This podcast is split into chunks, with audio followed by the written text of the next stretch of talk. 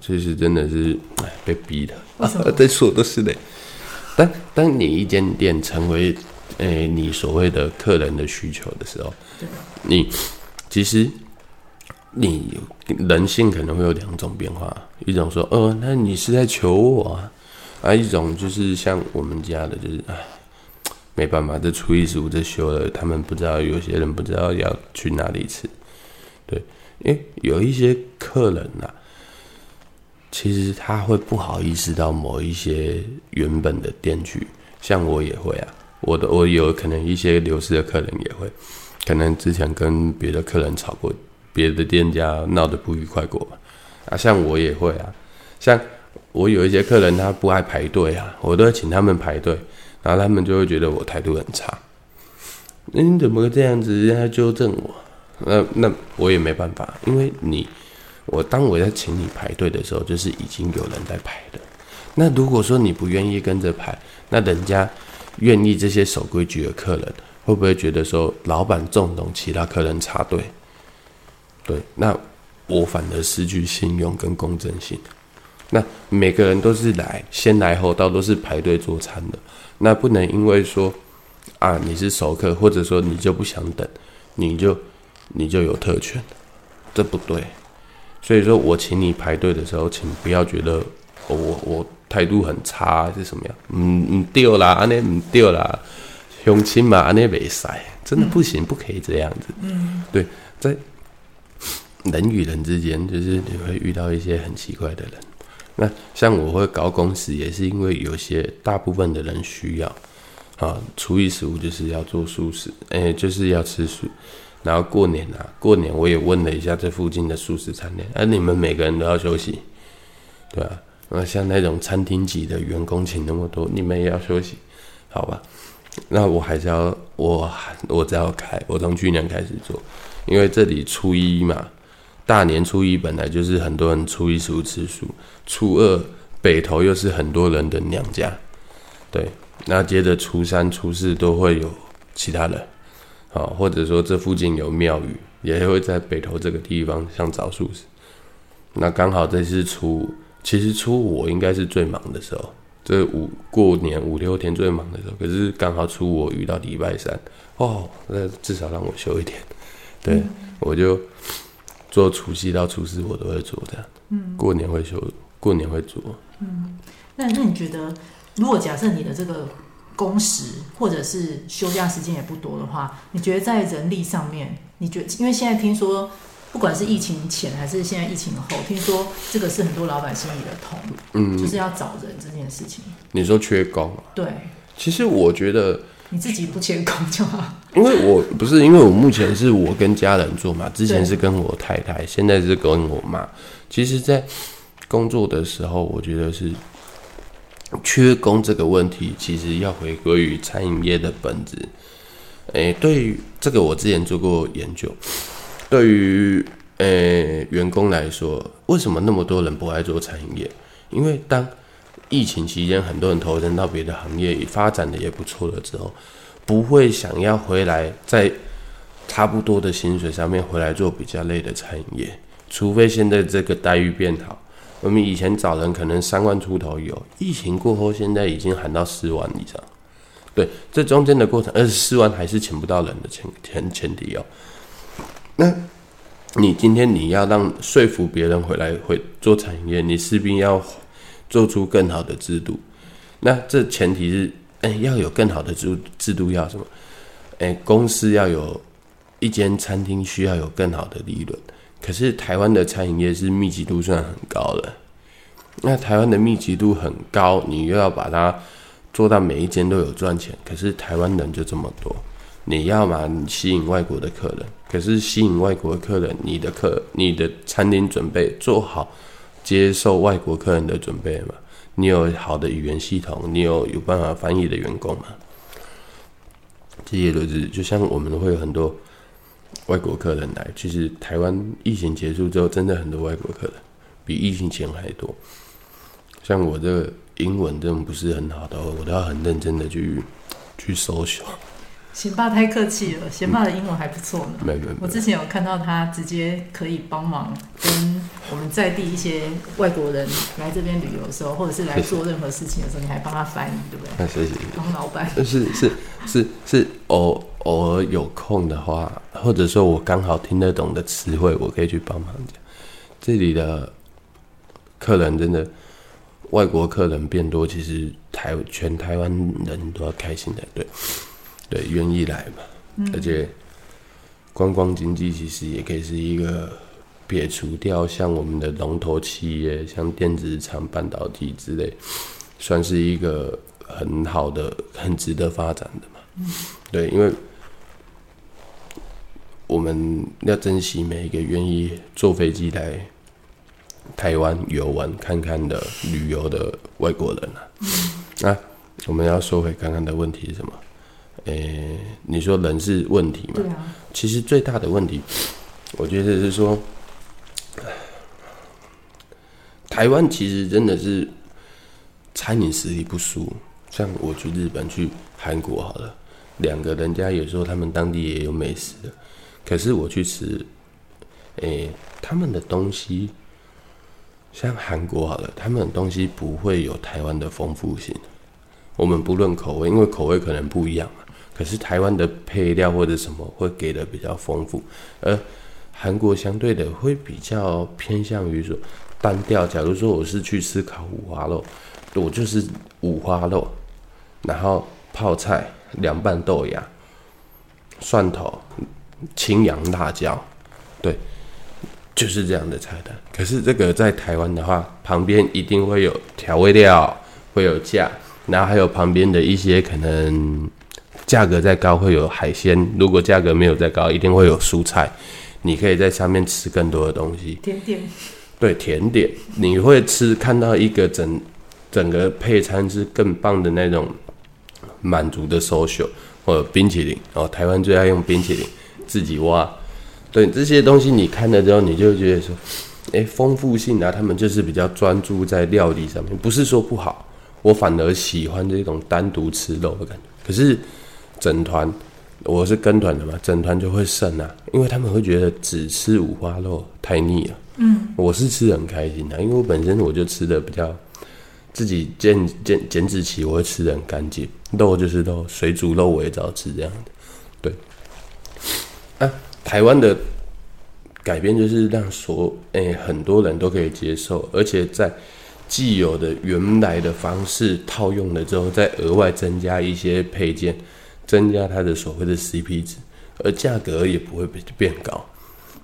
如果是台湾人自己开的店的，那其实 CP 值提高的的过程中，价格如果没有提升，对于店家来说，其实就是营业额，呃，就是利润的减少。那利润在减少的同时，你又要增加人事嗯费用的话，其实每一件都会很辛苦。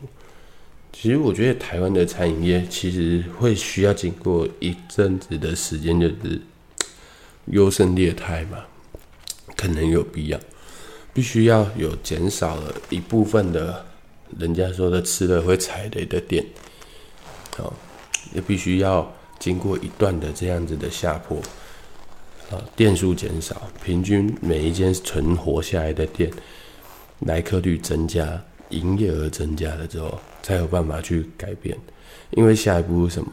我要用更高的薪水去请员工，人数可能会稍微减少，可是剩下来的店数、营业额会比较强大，嗯，才有办法生存。像以前那个叫做集团化，可是现在个人化，它就是这样。不然它就是像我这种一一个人创业的，什么属于一个人做，我没有不受人事成本影响。好，来做，我就是员工，我就是打杂，我就是洗碗，我就是采购，我就是我就是烹饪，好，好，就不是老板。当你今天你摆脱不是，你是营业者的心态，你而你是去做这个很认份的去做这些工作的时候，你才有办法降下你所谓的人事成本。可是很多老板就是不想这么做啊，对啊，所以说。哎，我也不会讲，要么你就是很成功，只是你爱很蒙爱，只是你没有像你以前的年代哦，早期的年代赚的很多，可是你一年可能还是尽力了三四百万、四五百万，你会说啊，餐饮业很难赚呐，因为我以前十几二十年前三四百万我可以买房子，我现在不能买房子，我会跟你说啊，这样缺工很难赚的，啊，有的是真的哈咖啡西，像我这种我不做我出国就很担心我会不会没钱。对，会有这种像我这种的，我就会跟你说，嗯，餐饮业确实竞争很大。对对对对，是这个样意思。那说回来说，餐饮业有没有办法去赚到？诶，请人的问题，我觉得说最大的问题是年轻人不爱做，然后再来，年轻人不爱做，再来再来是，诶，现在要请人的人事成本提高。其实光是这两点，它就已经一个平衡。也已经一个失衡了。那年轻人要怎么让他回归餐饮业，让他爱做？那就是薪资要把它提高。嗯、那薪资你要提高的过程中，你的一间餐饮业的系统，会卡没嘛？对不对？有办法增加吗？嗯，像我今年过完年之后，我才要涨两年前疫情，因为疫情涨价的波动的差差距。因为这一两年我利润是少的，虽然客人有多，利润真的是不行。我才要每样东西涨五块到十块，可是我又不想要在疫情刚结束，大家还没有很很有钱的时候去涨价。嗯，我要等到过年这一段期间我才涨。对，我才要去补这过去中间的缺口。嗯、对，我少赚一年嘛。那可是对这个中间的缺口来说，他有些人是早就补上了，然后甚至是比我现在涨幅还要高。嗯。那其实我每样东西也在有些不，有些东西也在涨五的快到十块，但是因为我没有人事成本压力。那你说有人事成本压力的话，你看哦，前面的食材物价上涨已经有些补回来，现在人事又是要再涨，那是不是要在那个最终目标是不是要再涨到诶售价上面？那商品售价再提高，那所有的消费者受得了吗？嗯，对啊。以前我吃一碗，我吃一碗拉面吧。我记得我国中的时候在台北车站吃一碗拉面，不知道不论它好不好吃，它给我的印象大概是百来块、一百五以内的。我后来我去韩国回来之后，我去微风广场二楼、台北车站二楼吃，我吃一碗拉面，欸，三个人点三碗拉面，吃起来快一千。对啊，对，这尤其是小吃，你这种美食街，对美食街，我们姑且不论说这个东西的口味跟我吃好几年前吃一百块、一百五的差别。而餐饮业它对于售价来说，对于台湾的东西，台湾出品的东西，它会有一个很既定的说啊，你怎么会涨价？就像虱目鱼粥，你。涨价就是不对，可是对于国外的东西，翻了倍，翻了倍，哦，啊，没关系呀，都是外国的，所以说，现在很多店家你要分说，像做，诶、例如说拉面好了，或者说像日本料理，它可以保有一定的人事成本，然后还有售价，它人事成本可以提高，因为它请得起，它可以点点摊钱。可是像我们做这种小吃店、庶民料理的，你起五块，人就给你怀疑你是不是偷去给，给给给剩钱，对吧？就像我现在涨价钱哦，我一碗羹面六十五块，还会有阿妈说啊，不是六十哦，你去给哦，我也没去，对啊。然后一个狮子头汤，阿伯就会说，啊，那八十个，你是给我给剩钱哦，对啊。就是，哎、欸，观念上就是台湾人，他们对于台湾体菜系里面的料理，他们会用很高的审视的眼光去看，就会觉得说不可以卖的比他预想中的贵。我的预想可能是三十年前。对对，所以说台湾做。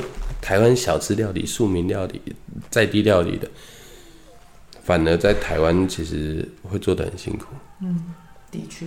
对啊。你看，像你也常去国外看，你看日本，它那种有时候老店啊，都不是百年起跳的，可能都是两百年、三百年，甚至他们好像有一些老店还接近一千年，就那种真的是老店中的老店。嗯嗯。那他们在这个过程中也是经历很多时代什么的啊。嗯、那贤爸，你现在做了大概你说六七年了嘛？嗯，对。那你怎么看你接下来？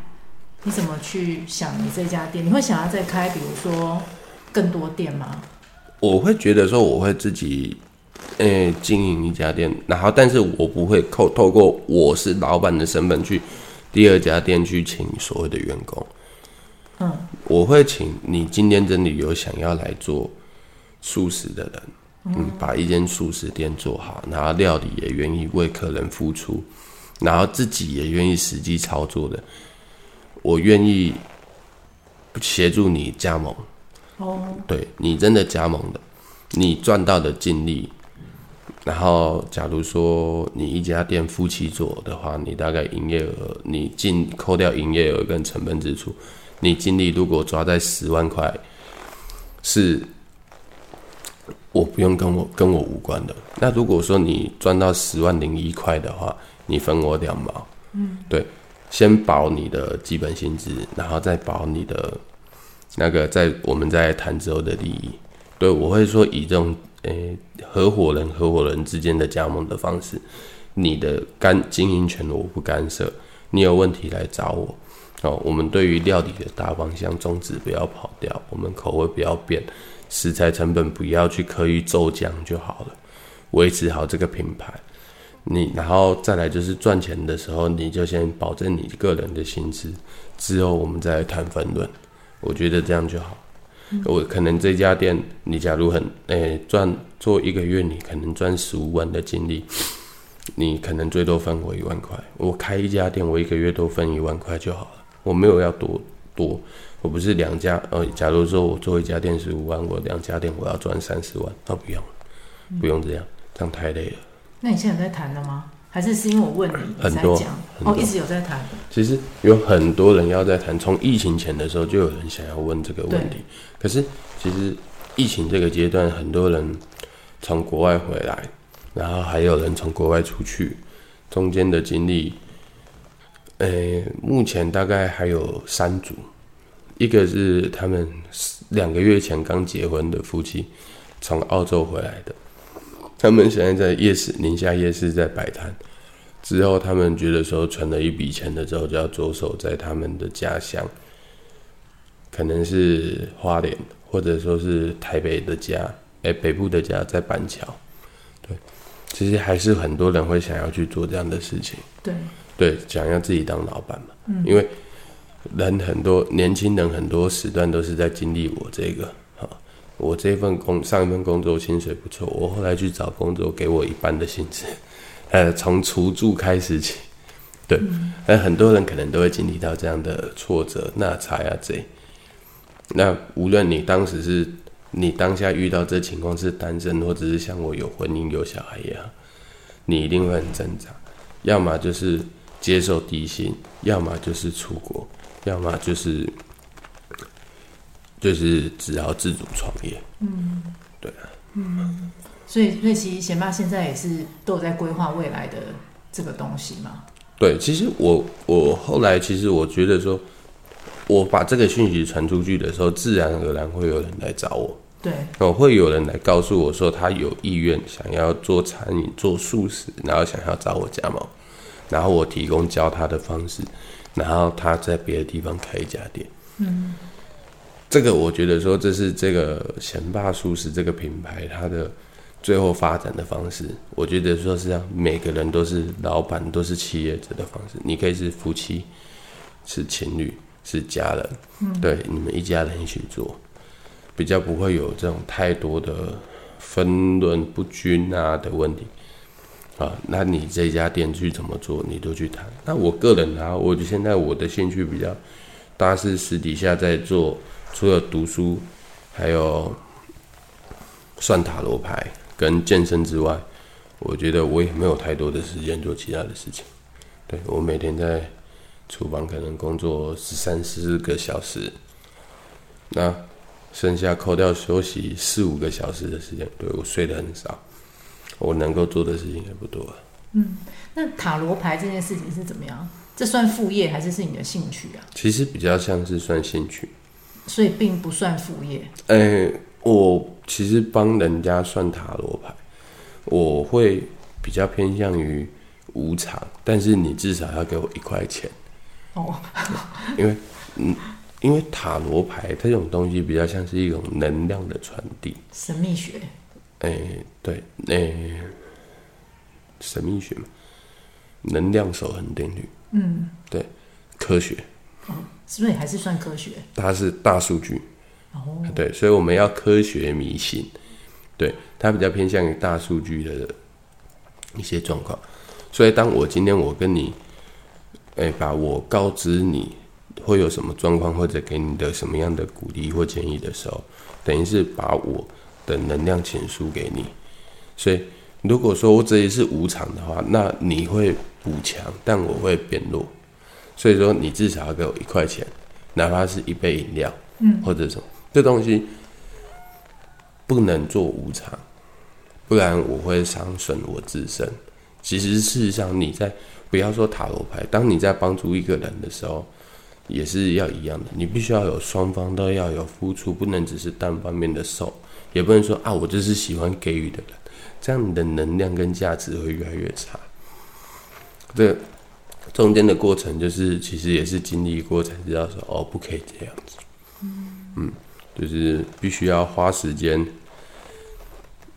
在对别人很重要的替别人着想的时候，哦，帮他铺路，帮他解决问题。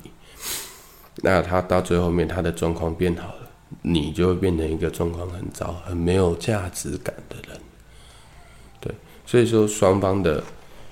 互动必是必须要互相的，包括你刚刚给我的东西，你不能拒绝我。你下次来我的店里，我要给你我们的伴手礼，你不能拒绝。对，那人要互相。好，这个我倒没有想的那么清楚，因为我会觉得好像有时候有些东西并不是物质上的，不是。比如说，我觉得可能你给我的一些东西，我自己感受到的会是。不是物质，嗯、那这个要怎么讲啊？物质或是非物质的东西。欸、非物质的话，你就可以诶、欸，同样的非物质的回去。但是当你发现你跟一个朋友走的太近，超出朋友范围的时候，你可以用请饮料、请吃饭的方式去代替。对，那假如说有人对你是那个，诶、欸，在你有困难的时候给你极力的帮助或者鼓励的时候，可是你又把他认定为朋友，不会有其他过度发展的时候，你要么你请他吃饭。要么什么，你距离感是从自己产生，但是你不要说只是一单方面的一个去接受的人，因为久了，有些人可能会觉得我接受的理所当然，那别人也会觉得说，啊，我付出了那么多，我怎么没有得到我非朋友之外的反馈呢？对，那到最后面，如果两个人撕破脸会怎么样？如果真的撕破脸，然后人家会说啊，你就是那一种权衡利弊的。对台湾的女生其实很不公平的地方，就是再怎么被这种状况被骂，都是被骂得很难听的那一种。对，所以我觉得说，人还是要学着去保护自己的边界感，或者说你要跟别人有物质上往来，你一定要做到礼尚往来。如果你真的做不了，你一定要懂得去拒收。你不是等到收到一半了哦。甚至给修了，哎，手已经拿拿不完了，你再开始不收，对，对，那就会被会被人家诟病了，对，不要这样。所以，其实你做餐饮，只是看看透了人性，还是说你已经也是尝尽很多这种人性的东西？你做塔罗牌，感觉就可以更。看到一些别人看不到或是感受不到的东西，可以这么说。嗯，其实是说，假如说我只是一辈子待在厨房的话，我看到的世面反而比别人少。嗯，因为见过的世面，人家出去外面走动可以看到更多。那会算塔罗牌，我觉得是，我觉得说在经过，算是一时的兴趣嘛。因为我觉得算塔罗牌，它是一种可以给别人有一种感受。它比较像是一种疗愈工具。因为我会算塔罗牌之前是很多是，因为现会之所以会有人找我算塔罗牌之前，是因为我没有算拿塔罗牌之前，是很多人会找我倾诉。哦，对，那那状况的过程，倾诉是倾诉工作吗？遭都有遭遇啊，哦都有啊，反正有十个有九个的都嘛是感情的，哎东西感情出问题。有，我觉得塔罗牌大部分好像都是在算感情哎。哎、欸，其实也不不至于全是感情，因为感情它是，我觉得说它是一个比较偏向于价值传递人与人。哎、欸，价人人跟人之间，其实它是一个很大的问题，就是包括《易经》里面有说到，哎、欸，《易经》有讲世间万物最困难的事情就是人跟人之间的互动跟交流。对，所以说感情它就是两个人的事以上的事情啊。那。所以说他们会有的困惑或者什么，其实也是要去，哎，透过不一样的方式去开导出来。人总要走出来才会变得更好嘛。嗯。那我在其实我在算塔罗牌过程中，我一来我可以听到别人的故事跟经历。其实做塔罗牌最重要的，首先第一点要允许一切的发生，还有包容任何人的处境。对，你不能说啊，你怎么这样？你必须要想说，任何事情发生都是有可能的。所以说，听到了任何不同的案例的时候，在透过算牌的过程中给予建议，或者说是给予慰藉的时候，下一步我们可以自己洗复盘的时候，就觉得说，嗯，今天这样的事情真的也是哦。虽然说某某某跟某某某有这种存在这种社会上可能会诟病的关系。可是今天他们这两个人，他们有那个某一个人跑过来跟我说，其实他们在这一段感情里面也是情不自禁、逼不得已，对，终究也是人性嘛，对，也是要默默的给予。说他这样的处境跟结果不是他想要的，只是开头他他避不掉，对，这就是人家所谓的安排嘛。你会怎么说啊？这如果就。你刚刚讲这种比较属于禁忌之恋，或者是不是自己就非不得已这种感情的时候，我会怎么去跟他说？通常他是当呃他是当事人的时候，呃好，通常这一种的话，我会直接帮他多翻几张牌，跟他说，假如说你结束这段关系，回归你的家庭，哦，你翻到的牌会是怎么样？对，如果说你跟这个在一起，啊。一号在一起，哈，哎，小王一号在一起哦，你会怎么样？那跟这个小王二号在一起的时候，你会怎么样？我只是告诉你，这一切都是塔罗牌，然后我会告诉你，我牌可能算不准，嗯，然后，然后你要做什么决定，我不能给你解决，我不能帮你决定，你自己决定，对，应该是说，我不能告诉你说啊，这个好，这个好，你赶快离。对啊，那我也不能跟他说啊，这两个不行，你就要回归做好你的太太的工作。其实我觉得不用，因为这种人家劝得动啊，也不需要我们的。嗯，对，这不是三言两语能劝的。因为禁忌关系这件事情，我觉得是，我以前很单纯啊，因为我二十出头就结婚嘛，啊，在那之前我也没有交过有实际怎么样的女朋友，所以。我的太太她大我八岁，可是她是我的第一任有实际夫妻行为的人，所以说我这一方面我就很单纯。那我不知道其他其他人，我也是透过聊天跟包括算牌或者什么跟其他人相处互动才知道说，原来很多人在婚姻关系里面，哦。他们还会去为了维持家庭关系，然后去外面去找不一样的对象，即便是有付钱或者不付钱的。那为什么他们要这么做？他们要说在外面要有一个宣泄口，回家才能够扮演好自己家庭的角色。这听起来很荒唐，但是又好像很有道理。对，虽然我没有办法亲身参与，可是。算塔罗牌的我要允许一切的发生，还有包容所有的事情的可能性。嗯，anything is possible。嗯，对。而且我这样子听到的反而是不止一个。好吧？也许这就是人跟人之间本来就是比较复杂嘛，这是小弟我见识不到的地方，是我太单纯了。对对对。其实有有时候有时候会遇到啊，也不知道为什么，可能那个人他自己也不觉得自己不没有，他自己也不觉得自己不单纯啊，可是就遇到了，有时候可能是这样，因为我们会觉得这样不单纯，可是他自己本身也觉得自己一直以来可能都很单纯之类的。呃，我觉得说你真的假如遇到的话，我觉得一开始第一次遇到的人会很挣扎，嗯，好，因为要跟自己所以前所遇到的框架跟道德。首先违背，先那个重新的架构脱离嘛。可是后来干嘛习惯了？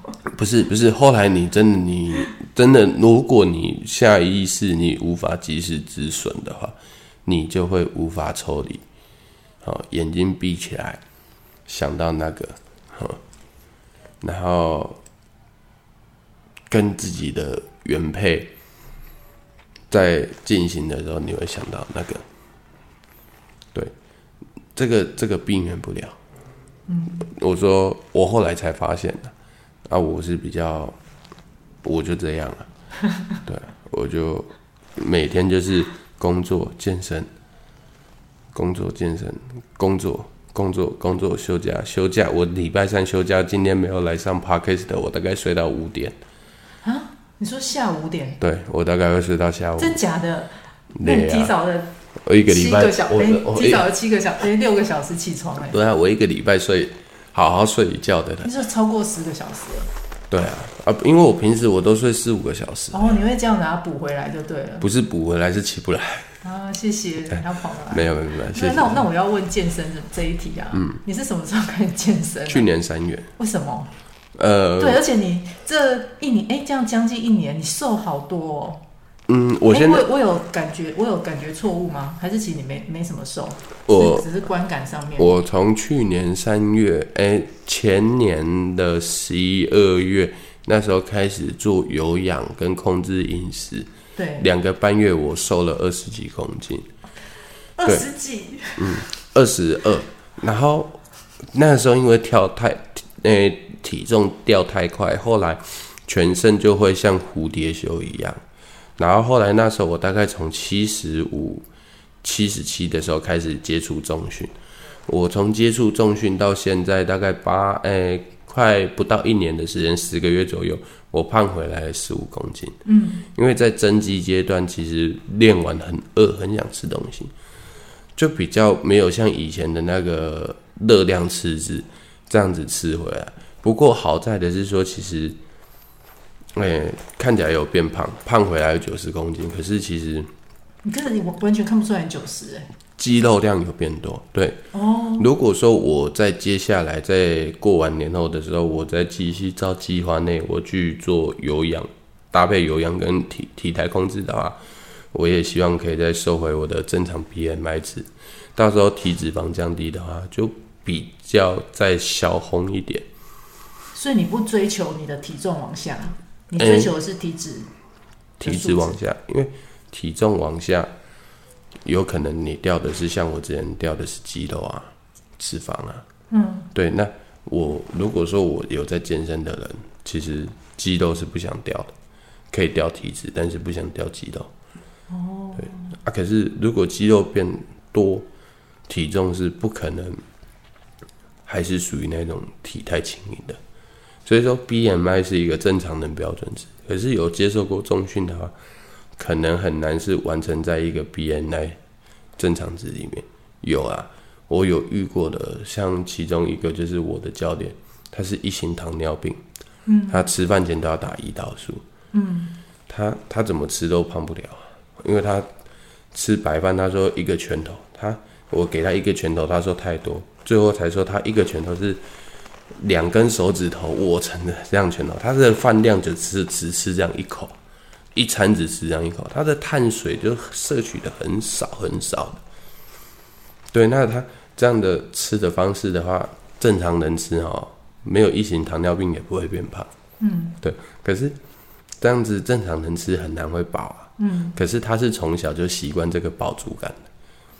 那我们正常人其实很难去做到。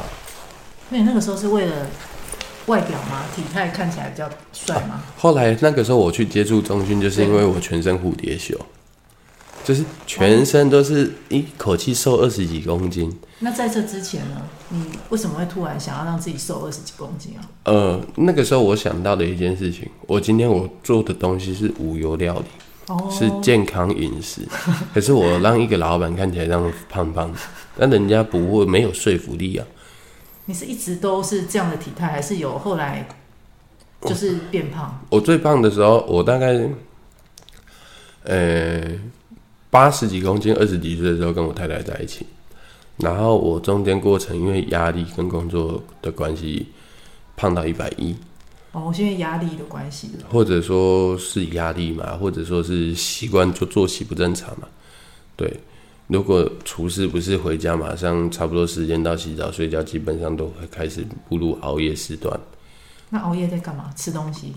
吃东西、划手机、聊天。像我会回家做家事啊，洗衣服啊，披衣服啊。对啊，我会帮忙分担家事，这些东西我就会拖到我下班时间。那如果我下班更晚，那那就会更久。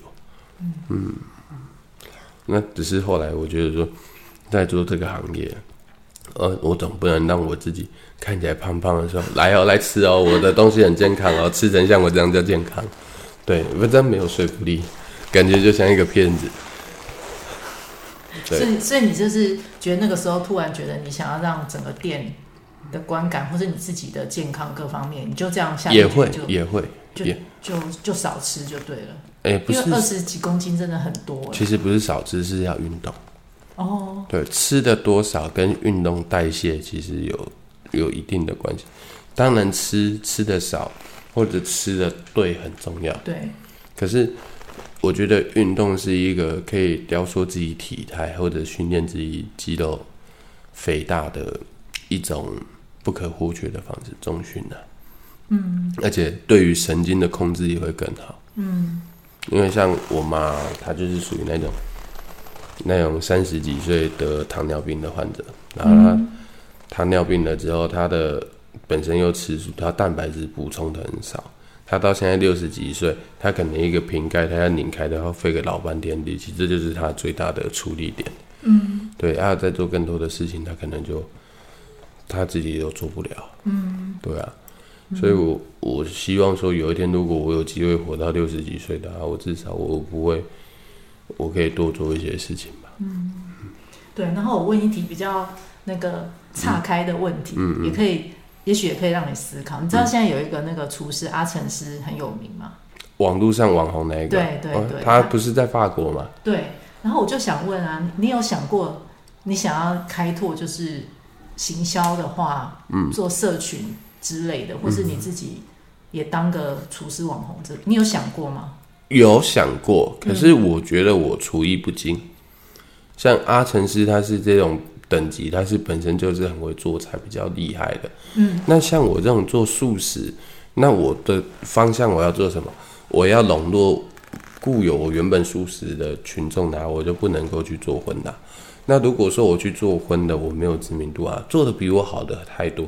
同期的同学有一个叫做傅昭龙的，他我后来我换了头像了之后，之后我才发现他的头像也是穿着厨师服。跟围裙的哦，对，然后我去点开去看，哦，他好厉害哦，他那个有上那个《型男大主厨》之类很多的节目，而且他本身也是一个很认真会研发的人。算是你同学哦？对，他是我的同学，开平的同学。嗯，对，我就觉得说，其实每一个在认真在经营做，包括有在网络经营或者在自己的事业的时候，努力起来都是不一样。对，嗯、反正是因为可能是我有结婚吧，生小孩。或者说自己的天分本来就不足，然后就会觉得说自己差别人很多。我现在看着他们，他好像是在看山山上的狗。你真的好好谦虚，好客气哦。没没没，我觉得人贵自知。我觉得说我自己，我可以在哪里，我就是要站在那个角度去完成自己能做的事情。我不能够眼高手低去做一些我办不到的事情。嗯，对，可是我在这里做得好，我觉得我的人生也过得值。嗯，对。对啊，就像觉得说我我可能做这一行，我可能赚不了很多，赚不了大钱。只做厨，只做餐饮的话，我可能只能够安身立命、安家而已。好，可能有一点点存款啊，还没有安排退休计划。退休计划就靠我妈了。那我就专心做嘛。那我的人生能够什么？假如我平时就捐捐血，好，签了弃捐卡，好，啊，抽抽烟，抽烟对我来说也是捐给社会。一包一百块的烟，有六十块的烟捐是用在社福机构上，对，我算是热心公益啊。对，你的确。对，所以说你在路上看到我抽烟哈，你抽烟的都不是坏人，只要他抽的烟上面是台湾的烟哈，他就是在捐款的人，他一年会因为抽烟这件事情捐一两万到两三万，好，我觉得说这个这个不差啦，对，原谅他好吗？原谅我，就跟我会签弃捐一样啊。会去捐血一样啊，对，这就是社会的福祉一个流程。那我如果说我这些东西我用不到，我有幸活到六七十岁，我在谈退休嘛，那我觉得我的人生就是扮演着一个，嗯，扮演好一个角色。我不一定要，我不会想要有名，可是我只是想要在我今天我有限能力范围内，我能够控制的，例如说塔罗牌，我要算好每个客人。啊，我塔罗牌目前是属于那种非盈利的方式，你要给我一块钱，我也没有要多，我也没有说像外面的不同的要价。那还有时候就是像餐饮，像我在做的餐厅，我要做好每一份餐点，对，我不能说为了要多卖，然后去当我自己的品质去下滑，嗯，那样子没有意义，嗯，对啊，的确。那贤爸，你这边就是现在店里面啊？对啊，我我问回店里面好了，因为这应该是我们最关心的。嗯，你现在那些就是你的那个，如果排名的话，最受欢迎的餐点是哪一个？最受欢迎的餐点，我觉得是面线跟芋头粥。哦，就还是这两个就对了。不是，我也希望是这两个。哦，你也希望是这两个？对，因为这两个是其实是大家比较好复制，口味也比较不会跑掉。哦，包括家长也，如果有人要加盟的话，这两个做得好就好，而不是说哦。就像我最早我就只想要卖面线呐，可是像现在的东西整天下来啊，可能面线生意从早忙到晚，可能面线还剩下最后一两碗自己吃，那其他的东西卖掉都空了，这就不对啦。我最早想要的店名叫做阿贤面线，哦，那本来要做阿贤，我只想卖面线，我是一个很懒的人，为什么要让我自己变得卖四五十样东西呢？嗯。哦，你现在有有到四五十样了。诶、欸，包括品相，例如法菜跟面一样，哦、米粉一样的话，面饭什么都分开。如果整体来算的话，大概是二三十种。对啊，差不多。嗯，对。哦，那这个其实对一个小吃店一个人在作业来说，其实太吃力了。还是来吃面线就好。谢谢。嗯、好啊，那那北投，你觉得现在就是整个起起伏伏啊，嗯、对竞争来讲有差吗？其实以素食来说，算是竞争最小。已经还好，对对？那每个人都会有做不一样的行业，你只要开一家店，就会得罪了附近的店家嘛。我觉得说竞争性资产就是这样的。嗯。那其实做素食已经算是最最轻微了，因为做素食的少嘛。嗯。那别人这在这附近开素食，我也很欢迎啊。我休假也会去吃啊。嗯。对啊。嗯。我贤爸是我们的爱店。那所以你是这几天完全都没有休？嗯，你说过年吗？你就只有休下礼拜三？对，我都是固定休礼拜三就好了。对，好啊，所以等于过年期间就不怕没东西吃。你也不是啊，怕我爬不起来？没有，我会我会起来。对对对，而且还会怕过年人太多要排队。哎、欸，就是过年期间，我觉得好像人对初一的话可能会要排一下。对，初一大家一来刚回北投哦，再来又初一本身吃素。然后重点是初一到初四这阶段，我所知道这附近的素食店大部分都休息。对，对，可是人口就在这里，有吃素需求的人，嗯、如果不是自己煮，就会想要赶快去别的地方吃。所以说，如果有来要排队，他还要再请各位排一下。嗯、忙碌之余，请海涵。嗯，谢谢。对啊，而且现在吃素也不是只有吃素的人才吃。对，很多荤食的人也会吃素。对对对，对没错。而且这几年什么未来什么植物肉一大堆的，Beyond Meat 啊，未来汉堡，对，嗯，所以这些东西我觉得是有，若朝有一天我有机会转型卖不一样的餐点，我也会想要用的。哦，真的吗？对，因为因为首先像一一个大厂牌来这里做，不要觉得说它不是一间手工的味道，你要想的是说它。有办法做大厂牌，它首先它的原物料会干净，它的制作会比较卫生，符合法规，才有办法做。然后它冷冻冷链包装系统，也比我们传统的那种东西自己炸的东西炸完放凉，好，然后再拿去冷冻，还要来的卫生。嗯，其实我觉得说，它唯一目前最大的问题是价钱。哦，很贵吗？诶、欸，它的一块差不多跟楼下的那个。夜市牛排的成本，高一倍半以上啊！可是你不可能卖比夜市牛排贵的价格。可是我看连很多什么加盟的那种什么水饺什么都有那种素的，呃，用的。未来肉它有分很多我说的是排类的哦，排类。那它也有一些肉末类的，对对，那肉末类搅在水饺里面很正常嘛。那就不会那么贵，就对了。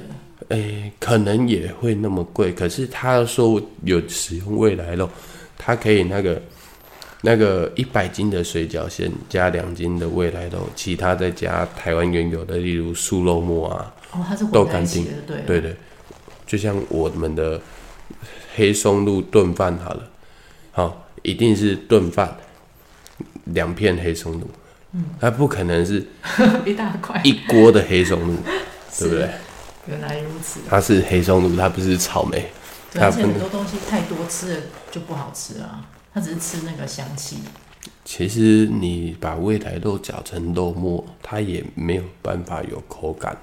对，那香气其实比较偏向于，其不用未来肉就能够做到了。嗯，那所以说所谓未来肉的水饺，我觉得说，嗯，它是可以吃，它也是一个未来性。